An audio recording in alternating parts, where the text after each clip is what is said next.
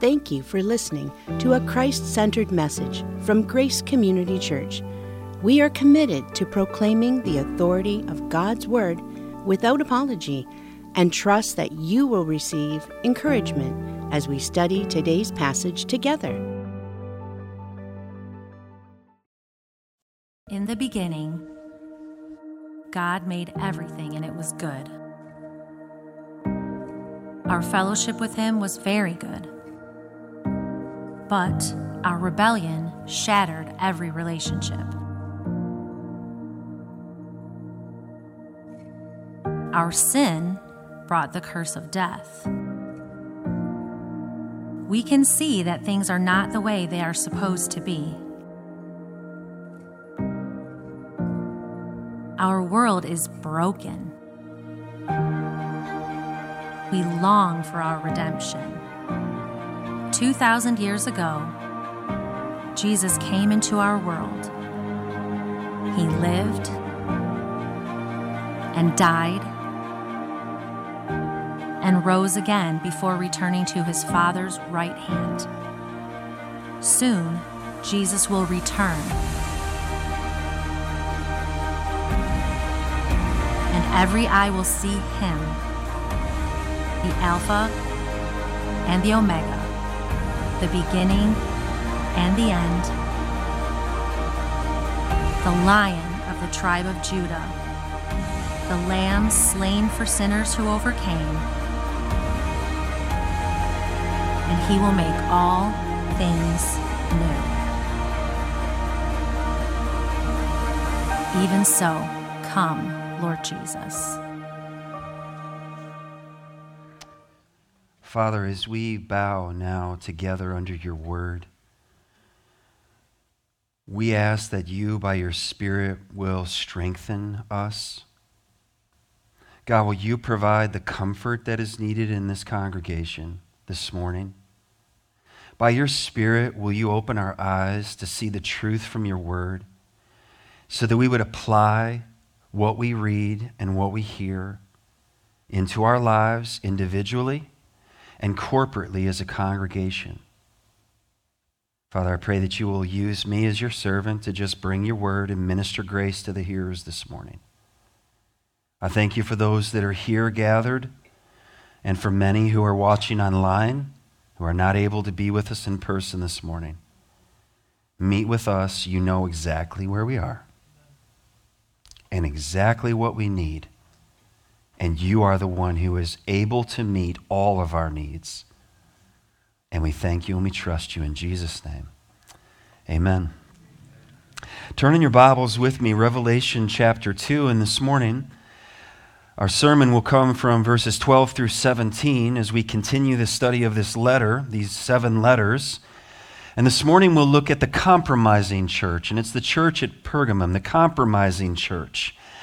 Now, some of you know how, challenge, how challenging it can be to find a good church within driving distance of where you live, where you can be engaged in the body life what are people generally looking for in a church? And I'm kind of speaking specifically for our country, all right? The, here in the, in, the, in the West. What are they looking for?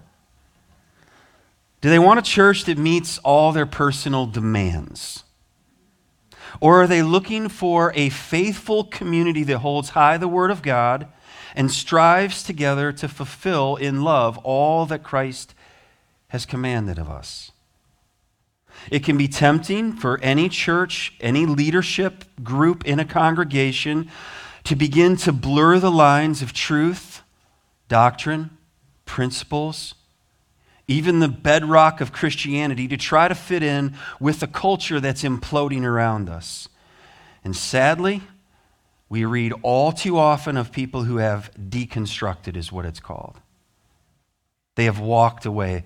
The Bible terminology is apostatized. They once professed and then they walk away from the truth, only to reveal that they never genuine, genuinely believed.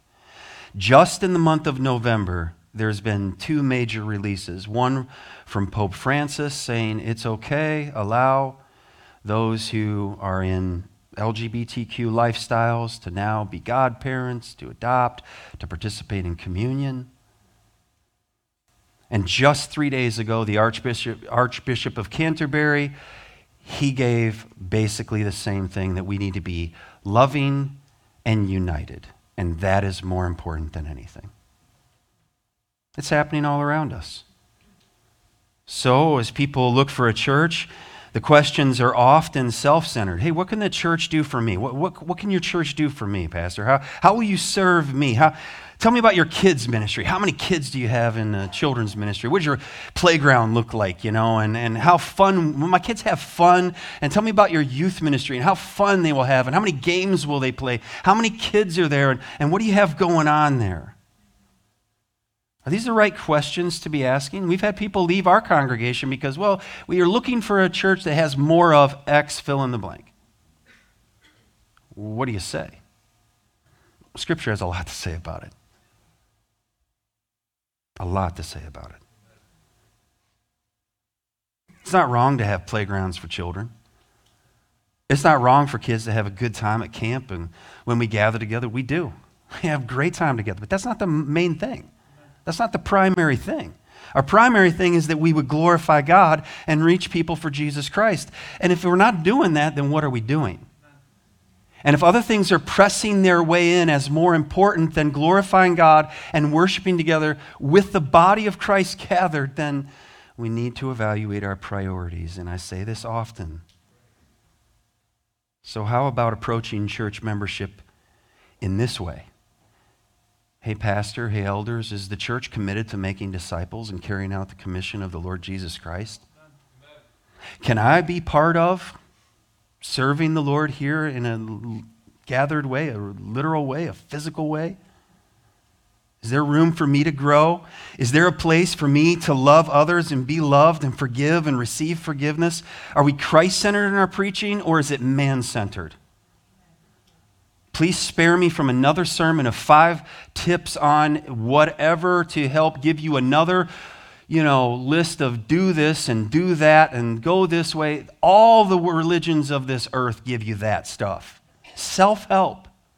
That's not gospel centered. It's not Christ centered. And at the end of the day, like we talked about men as we gathered yesterday, it leaves you trying to keep up with your standard or somebody else's standard. And we all feel miserable if we're honest because we're all failing all of the standards. So, what is the Lord's standard for, for us? And then we actually realize He's the one that enables us to do all that He's commanded us to do. How about that?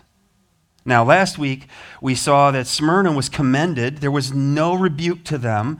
They endured through tribulation, abject poverty. They were pure. But what will the Lord have to say about the next church up on this circuit? And the question that I would have for myself and for us as elders and for us as a congregation if the Lord Jesus walked in here this morning and said, I actually have a letter for you, Richmond I know your works. What would he say? Because at the end of the day, what we say about ourselves and what we say about one another, if Jesus says something differently, what he says goes. Because he cannot lie. Revelation 2, beginning in verse 12. And to the angel of the church in Pergamum, write the words of him who has the sharp the sharp, two edged sword. I know where you dwell, where Satan's throne is, yet you hold fast my name. And you did not deny my faith. Even in the days of Antipas, my faithful witness, who was killed among you, where Satan dwells. But I have a few things against you you have some there who hold the teaching of Balaam, who taught Balak to put a stumbling block before the sons of Israel, so that they might eat food sacrificed to idols and practice sexual immorality. So also you have some who hold to the teaching of the Nicolaitans. Therefore, repent. If not, I will come to you soon and war against them with the sword of my mouth. He who has an ear, let him hear what the Spirit says to the churches. To the one who conquers, I will give some of the hidden manna. And I will give him a white stone with a new name written on that stone that no one knows except the one who receives it. This is the word of the Lord. So again, each of these messages, they begin with there's an introduction. Introduction. All right, the letter is gone. We looked at Ephesus last week, Smyrna. This week, Pergamum. There's an introduction where Jesus gives. I'm moving on to the next church. This would be read in the hearing of all of the churches. All seven churches would hear everything that Jesus said, whether it be condemnation or commendation to each of these churches. So the letter's written to the pastor and the people of Pergamum. The angel there, I believe that is the, the messenger, the one who brings good news, glad tidings. Little is known about whoever the pastor is there of the church at Pergamum. But he received this letter with the church leadership and he was responsible carry out the Lord's command. You've heard, you've understood, now put it into practice and do what the Lord has said. In the middle of a pagan city. This church was at Pergamum the ecclesia is the, the, the word. It means called out ones. The city of Pergamum was about 55 miles northeast of Smyrna. Sometimes it's called Pergamon or Pergamum. It was the official capital of the Roman province of Asia Minor. So this city is significant because the Roman emperor gave the permission, gave the authority to the leadership of Pergamum to carry out executions, the sword. They were an official outpost, the capital city of Asia Minor of Rome, and they were, they were authorized for capital punishment. They were given the sword. Now, as I've said, each of these letters, the people receiving the letter, there would be something that they would say, Ooh, that's really meaningful to us. And some of that is lost to us 2,000 years later, and we are not familiar with what's going on in this city. Now, this city is an elevated city. All right, there's a the photo come up of the Pergamum Theater. And this was the, I mean, this looks like the cheap seats in what used to be, you know, uh, if you've ever been to the White Sox Stadium, I mean, it's like that. You are way up there in the nosebleed section. This is a steep theater there in Pergamum. Called the Royal City, the city of authority. Its name means citadel in Greek. It was up on a high hill. So there was a posture that this city had that you can't take this city. Because we can see what the enemy coming from a long way away, and we've got this. Their claim to fame was the term parchment comes from Pergamum. All right? This was an educated city. There was a library in the city, and I don't know if anybody's there today if you want to check out a book, but I kind of don't think so. All right, now it's ruins. Over 200,000 volumes were in this library, second only to Alexandria. Pliny called this, this city by far the most distinguished city in Asia. All right, so when you start thinking about our nation, you, you start thinking about all of these just wonderful places and education and, and museums and places of, you know, just in time, that's what it looks like. Oh, no, not our cities. Not Washington, D.C. would never look like that. Lansing? No, no, no, no. There's universities in Lansing. Ann Arbor will never look like that. They would have said 2,000 years ago. Look at our citadel. Yeah, look at it now. What are you living for? Education? That's what it looks like if it's just for education and not for the glory of God. This city was devoted to idolatry. There'll be a photo of Asclepius. All right, now this, if you go see the doctor or you watch the ambulance go by, you still see the effects of this. This serpent on the cross. All right, still, it's still known. There was, I don't have all of the pictures. All right, holylandphotos.com or .org. This uh, Rasmussen is his name, and I get a lot of these photos, and you can just search the Holy Land just all over the place. These photos they come from there. This is a life-size statue that was found at Epidaurus, and the symbol there on his staff was also on the coin of Pergamum. Demeter Athena, Dionysius. They were also worshiped there, along with Orphic elements. There in the city was a famous giant altar of Zeus, a massive altar. This altar was un- discovered in Pergamum, and the, and the sign where this is now is in Berlin. It reads Pergam, Pergamon, all right, the other spelling, Zeus altar. The temple where this altar would have sat was up on the edge of the city, and the altar was massive. You'll see at the outdoor where, where, the, where this came from originally. Just a massive altar. The time this letter is being written, there is activity happening all around all of these places.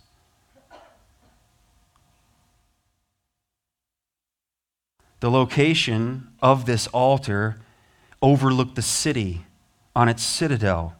Some have suggested, suggested that this is the background to what we just read. This is where Satan's throne is. This is where Satan dwells. This is hell on earth. There's a life size replica in Berlin of this altar. So imagine you're going to that place to plant the church. Eric and Amy went and visited, and he sent me a picture, and there's a there's a model, and the next picture will come up that he took of this when they visited and they, they saw this in Berlin. He sent me this picture. There in Pergamum, it was devoted to all of these gods, but they were also devoted to emperor worship. And it was one of the first cities of Asia to build a temple to the Roman emperor. You'll see a, head, a photo of a head of Alexander. It was the center of emperor worship. Patriotism on steroids, okay? You will worship. You will say Caesar is Lord. It's the center of this cult, an official center for emperor worship. The temple of Trajan was uh, built later, and that's what it looks like now. Up there on the hillside, you can see um, out behind it is, is it's related. The next picture will come up, and you can see the trees that we were looking at off in the distance where that altar was, uh, off to the right of the screen. There's that tree where that temple was, or where that altar was of Zeus. So it's just, it's overlooking the city. It's this majestic view. It's this, we are invincible. We have all of this worship. We have all of the gods. We have this place over here for medical treatment. We have all of these things. We have the best of the best of the best and there's a church there. And the church refuses to say Caesar is Lord. So they're ostracized. They're not part of any of this, they're separated from it. This letter is from Jesus, and he, who is he revealed here? The powerful and living Word of God. Jesus is the powerful and living Word of God. And so each of these letters receive a description that, that is anchored back in chapter 1 from John's view as re- the revelation of Jesus. That Jesus is the Word made flesh. John's gospel repeatedly emphasized the identity of Jesus Messiah as the Word that became flesh and dwelt among us. And we beheld his glory. The glory as of the only begotten of the Father, full of grace and truth. Jesus is the Word made flesh. And we see that. He's in, in, in, the incarnation. The eternal God became human. Human. Jesus, then, therefore, because he is God and he is man, he is the one who is worthy to judge all humanity. No one else's standard, not even my own standard, is sufficient to judge me. He is the one who is worthy to judge. So his description, the words of him who has the sharp, two edged sword. The Lord Jesus comes to this church. And listen, if somebody comes to visit you at your house and you say, hey, come on in, and they say, hey, thanks for having me in, and they're just sitting there with a sword in your doorway, you know, and they do the whole how sharp is it, and they set it on their thumbnail and it just holds its own weight. Aren't you going to be wondering, like, hello? You want to help carve the turkey, or what are we doing here? Jesus comes, and he comes bearing a sword. It's a strong and divine description because the sword symbolizes judgment. So Rome may have given, and they did, Pergamum power and authority to carry out execution, judgment here on earth, but Jesus comes bringing a sword from heaven. And he's coming to his church. The word of God is a cutting word. It's a razor sharp, judging word that no mortal man can stand against. I mean, can, you talked to people and they say, you know, if there is a God, when I die, I'll stand before him and I've got a thing or two to say to him? Not according to the razor sharp, cutting, judging word of God, you don't. He made you. The Bible says it this way, Hebrews 4:12. For the word of God would you read this with me? Read this out loud with me. For the word of God is living and active, sharper than any two edged sword, piercing to the division of soul and spirit, of joints and of marrow, and discerning the thoughts and intentions of the heart. This is the word of God. And it does what no human being can do. I can't do this as a preacher. I can't get all the way to your heart. if I'm bringing my own ideas, my own stories, that goes nowhere. When I bring the Word of God, it goes exactly where God intends it to go, and it does what God intends for it to do. And the result, the fruit of it, is everlasting. That's the Word of God. And Jesus comes bringing the sword. What does this church receive? In the message, and we see these uh, three points in the message that Jesus has for them. Maybe that's why a lot of times we have three points in a message. Like, hey, Jesus had three points, so let's go with that. All right? Praise from Jesus. He begins there. He has an affirmation for them. He has commendation. He says the same thing that he said to the other. I know, I, I oida, I know by experience. I have knowledge of what you're going through. I know your location. I know where you live. All right. Now, if anybody ever tells you that, you, I mean, they might use that as a threat, like, I know where you live. Okay, that's not good. You know, I got doxxed. Everybody knows where I live. Like, great. Maybe not. And Jesus says, I know where you live. You dwell where Satan's throne is. And then he says in the same section, he repeats it again. He, he mentions it twice, which increases the significance and the cultural pressure that they were experiencing. And he says, It's where Satan dwells. I have complete knowledge of your situation. That there was a temptation for extreme patriotism there in Pergamum to cross over into realms of idolatry that was everywhere. Now, I know none of us are tempted in that way, that we get so caught up in politics that we forget the gospel.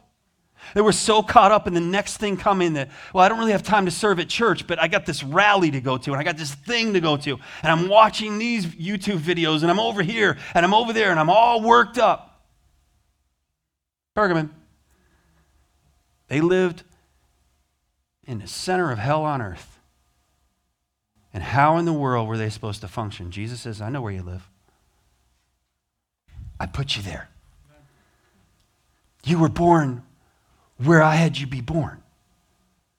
You're not there by accident. Yeah, well, you don't know where I work. No, I don't, probably. But the Lord does. Well, you don't know the family I was raised in. Yeah, maybe not. But the Lord does. He knows exactly where you live. And then he says this He says, And I know your loyalty. I know your loyalty. You stood bravely, even though you lived in the middle of hell on earth. And he said it this You kept holding fast to my name. Originally, we weren't called Christians. Followers of Christ were known as followers of the way until it began to be a derogatory term. Look at those little, little Christs. You see those little Christs over there? What are they doing? They keep gathering and they gather in all these, you know, offshoot places. They're not in the middle. They don't have big buildings. And they're, they're, who are these misfits? And what is this that they do with the, the body and the bread of their Lord and they're eating? What are they, cannibals? Then the Catholic Church actually adopted that slur to say, actually, no, we, we will believe that it is the actual body and blood of Jesus. That was a slight against Christians. That was mockery against them. That they gather and they're eating the body and blood of their Lord. Ugh, these people are, woo, they're crazy. Christians. And believers are like, well, if you see Jesus in me, I'm not going to actually take that as a slam. You can label me that. It wasn't a self label. What are we going to call ourselves? Let's call ourselves like the best church in the world. Put that on the sign. But when other people say, you remind us of Jesus, thank you. We'll take that. Oh, that I could remind you of Jesus all the time, in every thought, every motive, every action. They, the Old English is this way Thou dost keep on holding. They're like a pit bull that has prey in its teeth, like our neighbor dog that came over and grabbed our little scout. Kicking that dog as hard as I could, and he's like, not letting go. Well, he did let go. They didn't. My foot won. They kept holding on to the name of Jesus. He says this You did not deny the faith. You did not deny my faith. Do you hear that? You see that in the text? It's the faith, it's my faith. Jesus says it's mine. So if you borrow my car and you bring it back and you're like, hey, you know, I changed out your rims. I found some on the side of the road. I thought they were better. I got your vehicle painted. Actually, my grandson is really good at painting. He, you know, sprayed it up for you. I didn't really think you need windows in it, so we took those out. You can't. That's my car. Jesus says you did not deny my faith. If it's his, then what doctoring can we do with it? Well, let's get together as elders and let's work on the faith. Wait a second, it's Jesus' faith. How about we understand what he believes and what he says, and let's just do that? It's his. They didn't deny the faith. And it cost them their lives. They experienced martyrdom. And he mentions the name that we don't really know a lot about this Antipas. But he was, in fact, martyred. He was killed because of his testimony. That's where the word comes from. He gave testimony to Christ. They said, renounce Christ, deny Christ. And he said, no, we'll kill you. We bear the sword. And he said, I'm not backing down. And they took his life. Church history records, and we don't know if it's this Antipas or not, but being burned alive inside of a brazen bull the inventions of ways that they put Christians to death so that other people would be intimidated and say, You don't want that to be your end, do you? Then deny the name, disown the name, deny the faith. And down through the history, believers have said, No, your fire will burn for a minute, but eternal fire burns forever. I'll take the minute. I was just listening this morning to the testimony of Hooper the hooper. And, and as he laid there, he marched, people just, they couldn't even hardly get him to the stake. And as he's at the stake, there he is under, under this was under uh, Bloody Mary. And there he is at the stake for preaching the gospel and not renouncing. And he's like, Oh, you need some more, you know, piles of wood over here. You're missing this kind of wood here. Put some more there. Put some more. Get a little closer to me. Gunpowder, you know, straw. He's like, All right, you're good. You know, here's my clothes. He's standing there like, they light the fire and the wind keeps blowing it away. He's like, Come on, bring some more wood, bring the fire.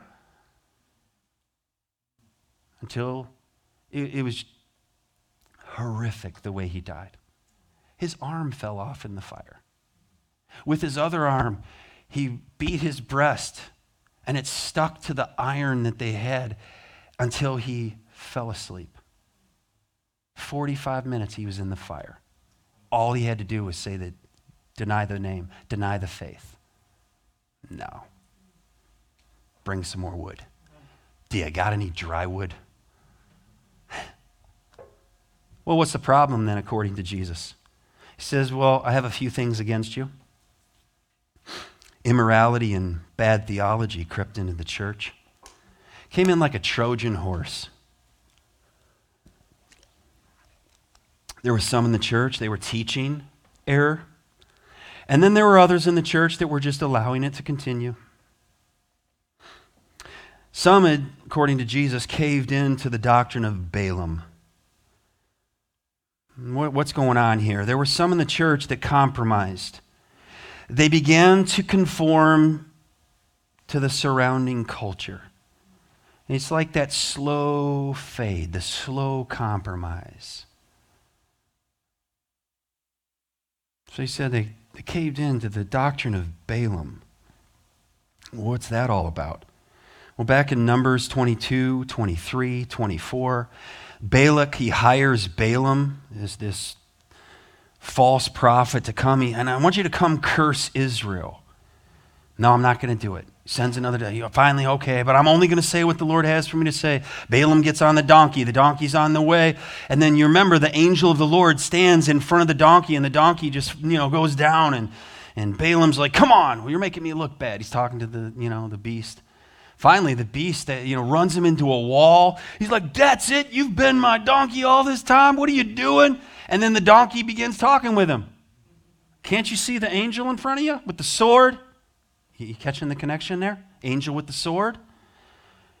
He's talking with the donkey, like, Yeah, but everybody's looking at him like, What is going on? And that angel actually, the donkey saves his life from that angel. So he goes and he only blesses the people of Israel, but then in Numbers 25, Balaam gives Balak another idea. He says, You know, I'm not gonna I'm not gonna curse the people of God because I can't, but if you wanna if you wanna win, if you want to defeat them, then here's what you do. Give them your daughters in marriage. Give them your daughters. Immorality and idolatry. Just let them start sleeping with your daughters. That's all you got to do uh, immorality and adultery.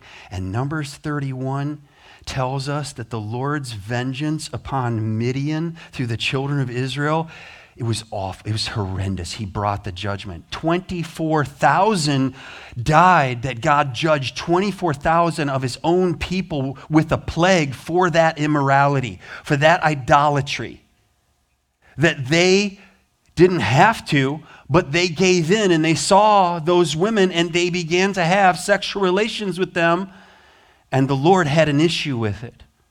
And Balaam was judged by the Lord, and Midian was judged by the Lord, and his people were judged by the Lord because they were idolatrous. They were partaking of pagan feasts. And that began to happen there in Pergamum. Hey, if you want to be regarded as not a threat to society, not a terrorist, you're not patriotic enough, then you need to come when we have town festivals. You better be there. And if you're not, then we're going to be watching you. Big brother, going to be watching you. But those pagan banquets were no place for believers to be. Loved ones, you and I have to do, we have to be cautious about where we go when it's work parties, when it's, you know, political gatherings, we have to be cautious because we don't belong to our employer and we don't belong to the state. We belong to Christ. And so there's a temptation to go and do what everybody else is doing and deny the name of Christ. Not represent him, but they'll make fun of me, but they'll put me out. In this condition, we won't, I won't be able to feed my family. If I don't bow down at their altar, then it's going to have real cost and real consequence to my family. And I love my family. And, you know, the Lord would really want me to honor my family and you know, take care of my family, not at the expense of dishonoring the Lord. Along with the pagan feasts were all types fornication, sexual perversion, immorality. But believers are called, Be ye holy, for I am holy all the citizens were expected to participate in that civil religion. But Christians, they couldn't, and they wouldn't. Well, some not only caved into the doctrine of Balaam, idolatry, immorality, but there were some who were creating space in the church for the teaching of the Nicolaitans. And here's where we get bad theology that they began to actually spiritually sanction immorality. Jesus already said to the Ephesian church, I hate the works of the Nicolaitans, and I commend you, you hate the works as well. When Paul wrote to the Galatians, he said, when it came to bad theology, gospel confusing teaching, he said, I, I didn't even, I didn't flinch in that. I didn't back down for a second, not for one hour.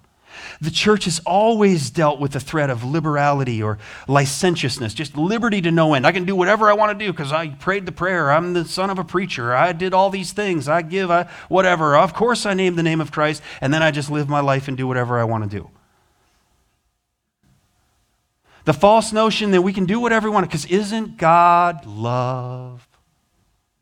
Love is love, and God is love. And so he's just permissive, like this, this poor, to have pity on this poor grandfather up in the sky, and he just loves everybody. How many times have I said it? God's love is not a pampering love, it's a perfecting love. It's a perfecting love. It's not permissive. So the church has always dealt with threat of legalism. I, I want to read. I, I just, this came across this morning. This is what the Archbishop of Canterbury said three days ago. See if my eyes can actually read this. For the large majority of the Anglican Communion, the traditional understanding of marriage is something that is understood, accepted, and without question, not only by bishops, but their entire church and the societies in which they live. For them, to question this teaching is unthinkable, and in many countries would make the church a victim of derision, contempt, and even attack. For many churches, to change traditional teaching challenges their very existence. Right. For a minority, we can say almost the same. They have not arrived lightly at their ideas that traditional teaching needs to change. They are not careless about Scripture. They do not reject Christ. They hold to his name. But they have come to a different view on sexuality after long prayer, deep study, and reflection on understandings of human nature. For them to question this different teaching is unthinkable in many countries in making the church a victim of derision, contempt, and even attack. For these churches not to change traditional teaching challenges their very existence. Do you hear it like it's right off the page of Pergamum? If we don't adapt to culture, we're not going to fit in and people, you know, they won't have they won't come and worship here and we'll be irrelevant. Adapt to culture, and you'll look like Pergamum looks now. You cease to be biblically relevant because you're exploring the thoughts and the heart of man. And what does Jeremiah say? The heart of man is de- deceitful and desperately wicked above all things. Who can know it? Next verse God. So then, what's the prescription from Jesus? In verse 16, he, he gives two options. They had a they had one big problem, okay? Weak leadership in the church. The leadership there refused to judge, they refused to discern, they refused to deal with, with ongoing sin. False teachers in the church, spreading it, you know, having a Bible study, whatever. Advocating compromise with the imperial cult for reasons that appeal to human reasoning, like I just read to you. Sadly, it's so true of so many churches today. Andy Stanley comes from a line of a, a, father that was, you know, faithful in preaching the word for many years. And now he's saying the same thing. Well, if we're going to be relevant to the culture, that we have to, he said this years ago, we have to unhinge from the Old Testament. Yeah, you unhinge from the Old Testament, you unhinge from the gospel. We don't take it lightly. Option number one from Jesus you can deal with those in sin. He says, therefore, repent. Do a 180. Do it right away. You either obey me or you cave into those people. Carry out proper church discipline. How does compromise like this take place? Once something was rejected, that's wrong, that's sin. But then in time, you begin to think, well, you know, we should be, here's the key word of today, tolerant. Okay. Everybody will be tolerant of everything except one group. One group. Followers of Jesus Christ. There will be no tolerance for that group of people. So rejection makes room for tolerance. Tolerance makes room for acceptance. And where does acceptance end up going? Celebration. That's how compromise happens. What was once rejected is now celebrated. Look at our history as a nation. What was once unthinkable, no way, you can't do that. Now, when, when young people say, actually, we're going to get married and then we're going to live together in a home. What? You're not going to live together first? Who do you think you are? What was once rejected is now celebrated. What was once in the closet is now paraded in the streets. And from our White House and from our State House and from Ambassador, you know, all around the world, we celebrate what was once, what Scripture forbids, rejects. How's that going to work out? Ask the one with the sword in the mouth. A.W. Tozer says it this way A new Decalogue has been adopted by the neo Christians, people who call themselves Christians of our day. Thou shalt not disagree. Just love, right? A new set of Beatitudes, too. Blessed are they that tolerate everything, for they shall not be made accountable. Well, what did Jesus teach? Matthew 18, verse 15. If your brother sins against you, go and tell him his fault between you and him alone. If he listens to you, you have gained your brother. That's the point. But if he does not listen, take one or two others along with you, that every charge may be established by the evidence of two or three witnesses. If he refuses to listen to them, tell it to the church. And if he refuses to even listen to the church, let him be to you as a Gentile and a tax collector. And let me just pause right there. How, do, how did Jesus treat Gentiles and tax collectors? Okay, he loved them, and he told them the truth, and he, and he ate with them, and he saw many of them come to faith. Verse 18 Truly I say to you, whatever you bind on earth shall be bound in heaven, because it's the word of God we're following, not councils or, or, mere men. And whatever you loose on earth shall be loosed in heaven. Again, I say to you, if two or three on earth uh, agree on earth about anything they ask, it will be done for them by my Father in heaven. For where two or three are gathered in my name, do you hear it? I'm with you. I'm in the midst. I walk in the middle of the churches. I hold the pastors in my hand. I grip them in my hand. I'm here, and I'm the one with the bronze feet, and I'm the one with the fire, the sword, the two edged sword coming out of my mouth. This is no wimpy Jesus. This is no fair skin, just love everybody. This is the Word of God made flesh. So Paul applied that process of discipline to the church. 1 Corinthians 5, jot that down. You can read that. We're not going to take the time to read that today, but the, he deals with the whole passage in a way that the leaders at Pergamum to, were to deal with the church, those in sin. Option number two. He says, option number one, you can deal with them, deal with them in love. Keep watch on yourself, lest you're also tempted, okay? But option number two, or you can deal with me. You can deal with them, or you can deal with me, and I will deal with them. And I'm the one with the sword in the mouth. You ever have a parent tell you that? You can deal with the problem, or you can deal with me, and I'll be home. And that's what Jesus is saying. And I'll come quickly. I'll be there soon.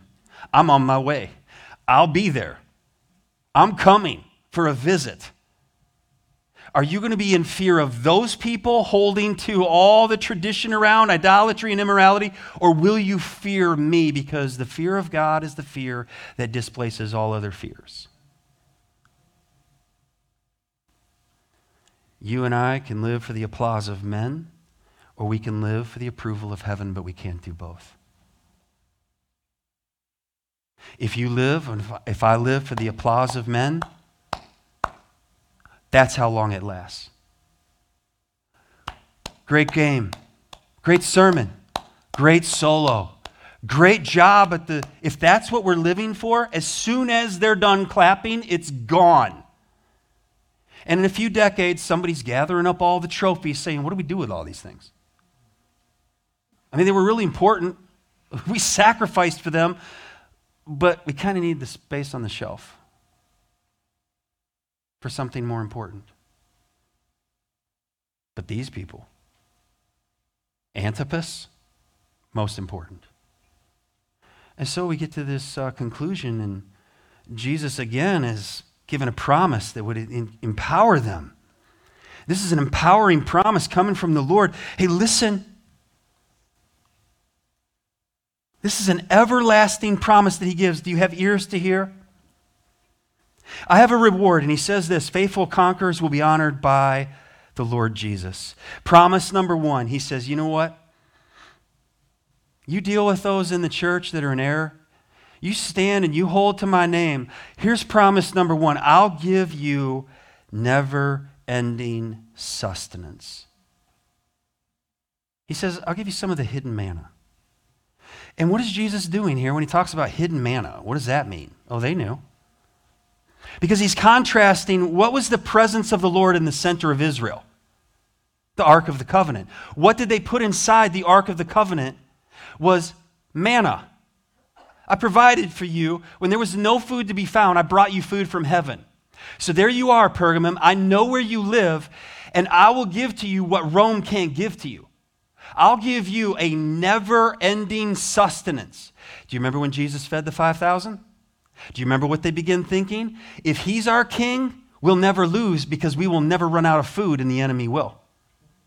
He took a boy's lunch and fed a crowd, a massive crowd. If he is on our side, we got this. Sustenance. He said, I have the hidden manna. You're chasing after their bread at the feasts. Reject that for what it is and seek me first. Because he said, I am the bread of life. I'm the bread of life. Partake of me. That's a better banquet than what you can get at the throne of Satan. And then he gives a second promise. He says, I'll give you not only never ending sustenance, but I'll give you never ending significance. Never ending significance that Jesus promised to give the overcomer a white stone with a new name written on it. Now, the white stone would have been extremely relevant and understood by the church at Pergamum. For us, white stone? What does that mean, Pastor? All right, we have people probably watching. I know sometimes they watch from Africa. If I mention right now the Petoskey stone, okay, if they're in Africa, what does that mean to them? Some, oh, Patat, what? Okay, as long as I lived in Montana and Wisconsin, what did the Missouri, Kentucky, Illinois, what did the Petoskey stone mean to me? a stone from wherever, something. You sure you can say that in church? Petoskey? I don't know. What's that word? Okay, but here in Michigan, people are like, oh, Petoskey stone. Those are hard to find. Yeah, but when you come down to it and you, you this Petoskey stone, it even becomes more personal when I can tell you actually, Daria, who's watching online today, with her girls' trip up to the Petoskey area, and she always looks for a Petoskey stone and she brings it, and she gave this to me. Now there's a personal significance. Now there's a story that's meaningful. And so when we go through Revelation, you have to understand that the people who originally heard the message, they understood it perfectly. They knew what Jesus was saying. It meant something to them in Pergamum. And it means something to us in a general way. Petoskey stone, we understand what that is. But you didn't know where I got this stone. You didn't know the person, and in time, people will forget, and this stone will come, you know, go somewhere or whatever in time. But this stone has relevance to me.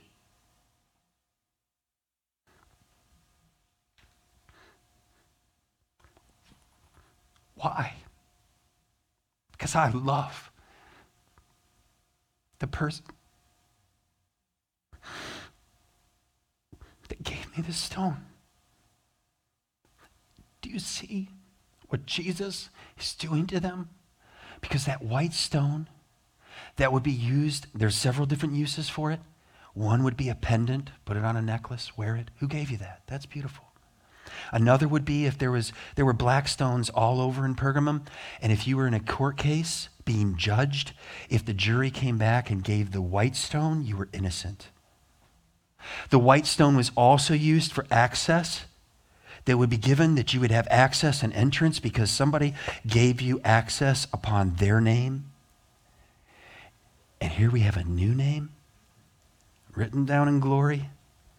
And it's known by that we are now known by the name of Christ. So, do you understand what Jesus is doing? You want to have the stone of a significance of someone who gave it to you? You're going to live and sacrifice everything for a momentary trophy or applause or fame? Or do you want to have the approval of heaven? The stone that I give you. You want to go for the governor's stone or you want to go for my stone? Do you see what Jesus is saying to them? You see how powerful that is? Because Romans 8 1 says, There's there, now, therefore, no condemnation to those who are in Christ Jesus. I'm under a new name. Old me passed away. All things have become new. That's the stone. So let me ask you this morning whose approval are you looking for? Whose approval are you living for?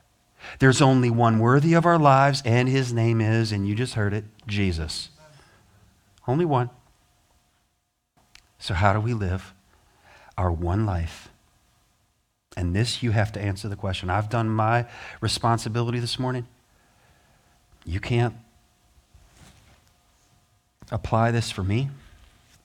I cannot apply it for you. There's only one who's worthy of our lives, and his name is Jesus. So as we come to the table, let's deal with the sin in our lives so that we're usable in the hands of the potter for the spread of the gospel of his son. And all God's people said, Amen. Amen. Will you stand with me? Father, I thank you for your word.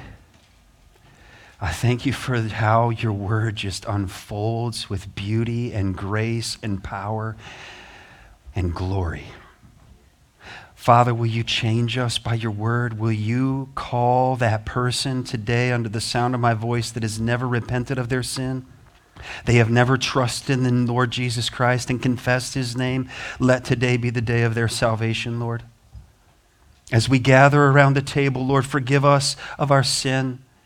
Forgive us, Lord, of, of betraying you by seeking the influence of others around us instead of living for you and your honor and your glory. Father, you are, you are so good. And Jesus, you are worthy of our praise. You are worthy of our lives. You are worthy of everything. Don't let us, don't let me ever forget you. In Jesus' name, amen. Thank you again for listening to Teaching from the Word at Grace Community Church. We are located in Richmond, Michigan. You can find us online at mygracechurch.com. Please subscribe and follow us at My Grace Church.